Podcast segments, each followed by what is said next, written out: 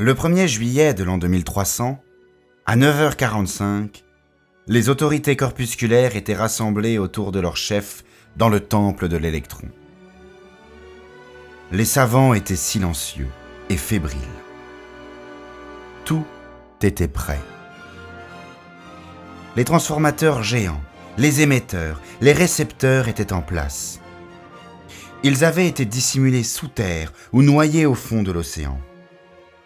La commande se faisait à distance. Dans quelques instants, Particule presserait le bouton rouge sur son pupitre, sur lequel tous les regards étaient fixés. L'action de ce bouton déclencherait une brève émission électronique, qui amorcerait elle-même automatiquement le fonctionnement de tous les appareils.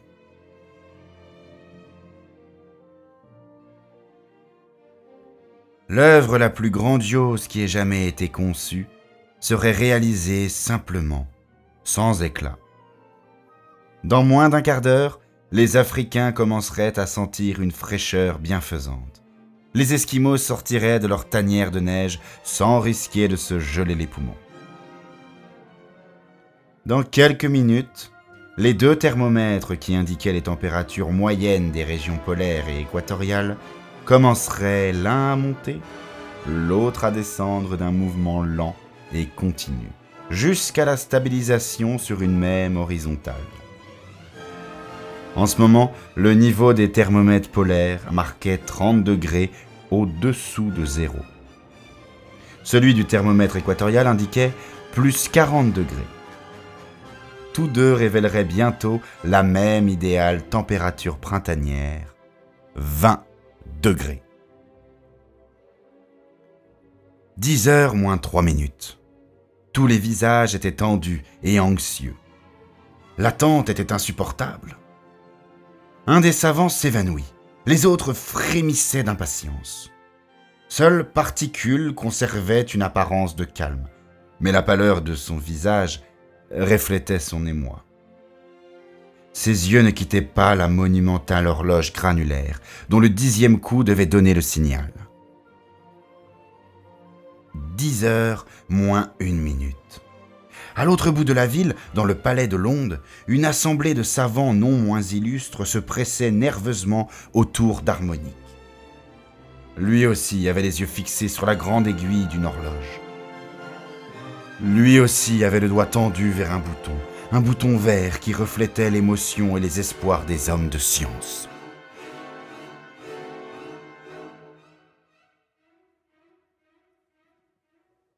Dix heures, annonça l'horloge du parti corpusculaire dans le temple de l'électron. Dix heures, Sonna l'horloge du palais de Londres. Dix heures, haletèrent les deux comités. Messieurs, il est. Il est. Il est 10 heures. bégaya le docteur Particule, malade d'émotion. Et il appuya sur le bouton rouge. Il est 10 heures, mes chers camarades. balbutia le savant harmonique. Et d'un doigt tremblant, il pressa le bouton vert. Un silence angoissé planait sur l'assemblée corpusculaire. Les regards étaient maintenant fixés sur Akula et Dourakov, à qui avait été confié le soin de lire les indications des thermomètres et de les annoncer. Akula s'était chargé de la température équatoriale, actuellement de 40 degrés. Dourakov de la température polaire, de moins de 30 degrés, pour l'instant. Après quelques éternelles secondes, le premier annonça d'une voix étranglée 39 degrés. Le niveau commence à baisser. Moins 28. Cela monte. proclama presque en même temps Dourakov. 38. 37. 36. Poursuivit Akula. Moins 26. Moins 22. Moins 20. Fit écho Dourakov. Messieurs, l'expérience a réussi clama Particule, en se penchant en avant et en étreignant les bords de son bureau. Le progrès est en marche 35 degrés. 33 degrés. 32 degrés. Fit la voix basse d'Akula. Moins 15. Moins 9. Moins 6. répondit celle aiguë de Dourakov, Messieurs, dit Particule en versant des larmes d'attendrissement. les Noirs ont moins chaud. Les Esquimaux se réchauffent. Une ère nouvelle commence. L'ère de l'éternel printemps. 30. 28. 26. Fit Akula, Moins 4. Moins 2. 0 degré. fit Dourakov, Messieurs, mes amis, mes frères, dit le grand chef électroniste sans pouvoir reprendre son sang-froid. la glace commence à fondre dans l'Arctique et l'Antarctique. La sueur sèche sur le front des Noirs. 25. 24. 23. Continua Akula, Plus 4. Plus 8. Plus 12. riposta Dourakov. Nous approchons du but, messieurs. Les températures se rapprochent l'une de l'autre. La nature est vaincue. Une leçon est donnée par nous au Créateur. Quelle journée, quelle date commenta Particule en arrachant son col dans un grand élan d'enthousiasme. 22. 21. Et 20. Hurla Akula, 15, 18 et 20. Dourakov. Un tumulte soudain accueillit cette dernière information, emplissant le temple de l'électron. Les savants, les nerfs enfin détendus, se comportaient comme des enfants. Ils s'embrassaient les uns les autres en riant et en pleurant. Une tempête de hurrahs et de cris indistincts saluait Particule. Celui-ci eût voulu commencer ce triomphe, mais il ne pouvait retrouver sa voix. Il battait l'air de ses petits bras, sans émettre un son. 18. Fit Akula, 21. fit Dourakov, Comment? Sursauta Particule. L'ouragan s'apaisa d'un coup. Le calme lui succéda subitement. On eût entendu osciller un électron. 12. Dit Akula, 23. dit Dourakov, Dane. laissa échapper un insulaire, en oubliant que la langue anglaise était depuis longtemps abolie. Caramba. Jura un ex-sibérien, Nom de Dieu. dit le savant Durand. Messieurs, messieurs, il s'agit probablement de quelques oscillations autour d'une température moyenne. Tout va rentrer dans l'ordre. dit Particule en s'essuyant le front. 8 degrés. 6 degrés. 4 degrés. Interrompit Akula, traduisant fidèlement les indications du thermomètre équatorial. 24. 25. Reprit Dourakov, hypnotisé par le thermomètre polaire. Messieurs, mes amis, que se passe-t-il? Implora le grand maître corpusculaire en se prenant la tête à deux mains. 0 degrés.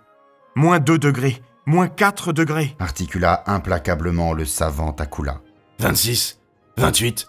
30 degrés. Martela Dourakov. Au secours, messieurs, à mon secours Gémit Particule en tombant à genoux. Ma raison m'abandonne. Que se passe-t-il? Qu'arrive-t-il là-bas? La glace se forme à l'équateur. Les noirs grelottent. Les Esquimaux commencent à s'éponger le front. Pourtant, je ne peux douter de mes calculs. Et il est impossible qu'une erreur aussi grossière. Moins 6. Moins 9. Moins 15 degrés. Coupa la voix de l'équateur. 32, 33, 35 degrés. Renchérit la voix d'épaule.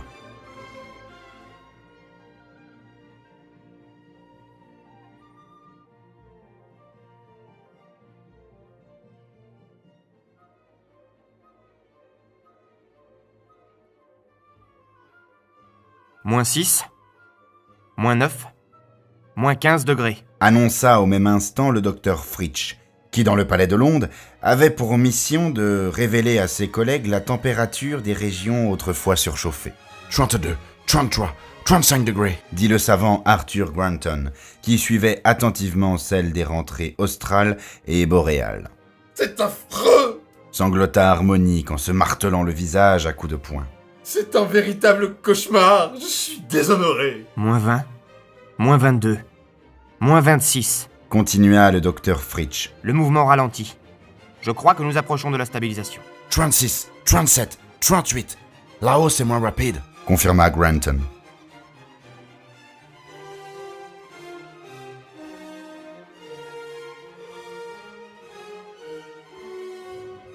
Moins 30. Annonça le docteur Akula au milieu de la consternation corpusculaire. Le niveau ne bouge plus. La température finale de l'équateur, maître vénéré, est de 30 degrés au-dessous du zéro. 40. Dit Dourakov. Chef illustre, La température d'équilibre est atteinte. Fatalité gémit Particule. Catastrophe Glapit Harmonique.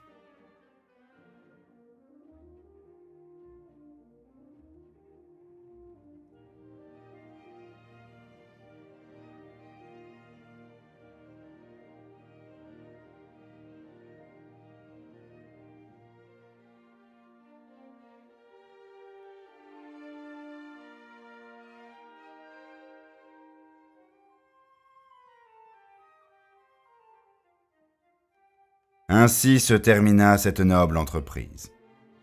Harmonique et Particule montrèrent une égale grandeur d'âme devant ce coup du sort. Tous deux préférèrent la mort au déshonneur. Avant que leurs collègues fussent remis de leur émoi, chacun avait étreint un petit désintégrateur de poche, et en un millionième de seconde, leur substance fut rendue. L'une aux ondes, l'autre aux électrons. Telle fut la fin de deux grands savants. Les deux corps scientifiques se séparèrent sur la pointe des pieds et ne soufflèrent mot de leur expérience trop bien réussie. Après une longue discussion au sein de chaque comité, les savants avaient décidé de laisser les choses en état et de garder le silence.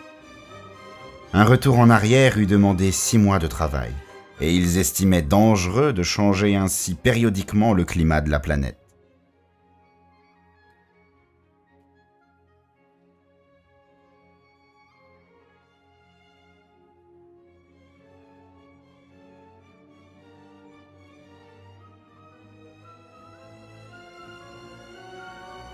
De plus, sans se l'avouer, ils se méfiaient maintenant de leurs calculs. Après tout, avait conclu le docteur Dourakov, nouveau chef de l'école électroniste. qu'avons-nous à nous reprocher? Notre grand particule avait raison, dans le principe. Observez, messieurs, que la quantité totale de chaleur est toujours la même, et que la température moyenne de la Terre n'a pas changé. Considérez, avait souligné le docteur Fritsch, qui avait succédé à Harmonique. considérez que le présent climat de l'équateur n'est pas pire que l'ancien climat du pôle. Tout se réduit à un déplacement. L'expérience a en somme réussi qualitativement, ce qui est un grand point, et elle a magnifiquement confirmé les théories de notre maître regretté.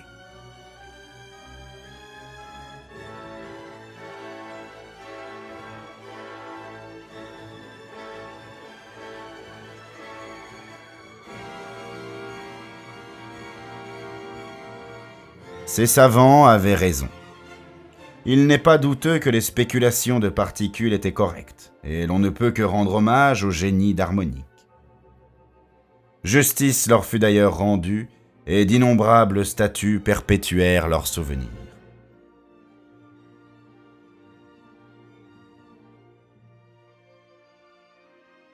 Le chroniqueur, hésitant à dégager la philosophie de ce fait divers, est frappé par la singulière abondance de facteurs favorables au succès que comportait l'entreprise à son début. Et il cède à la tentation de les souligner.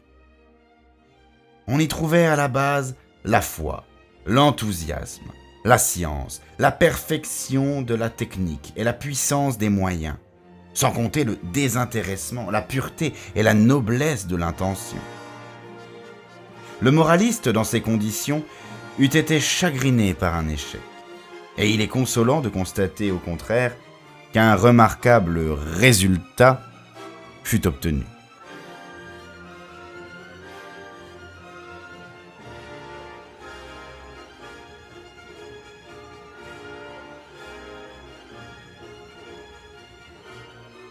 Par suite seulement d'une malheureuse coïncidence, ce résultat ne fut pas quantitativement, suivant le langage des savants, celui qui avait été prévu. En fait, il fut assez différent. Les magnifiques forêts peuplées d'oiseaux et d'animaux rares disparurent en quelques heures, et de vastes déserts de neige recouvrirent les débris des feuillages majestueux. Une croûte glacée de plusieurs mètres d'épaisseur s'étendit sur la ceinture équatoriale, séparant la Terre en deux hémisphères isolés. Il est vrai que les banquises des zones polaires fondirent rapidement. Une végétation luxuriante se développa dans l'Arctique et dans l'Antarctique. Mais les phoques et les pingouins n'étaient plus là pour jouir de cette métamorphose. Les Esquimaux non plus. Les Lapons, pas davantage. Tous avaient succombé dès les premiers jours, foudroyés par la chaleur et incapables de s'adapter à ces nouvelles conditions. Bien entendu, ni les Noirs d'Afrique, ni les populations du Pacifique ne résistèrent mieux à la baisse de température. Tous périrent. Les uns d'insolation, les autres de froid. Et la Terre fut débarrassée de quelques millions d'habitants, les moins intéressants d'ailleurs, du point de vue scientifique.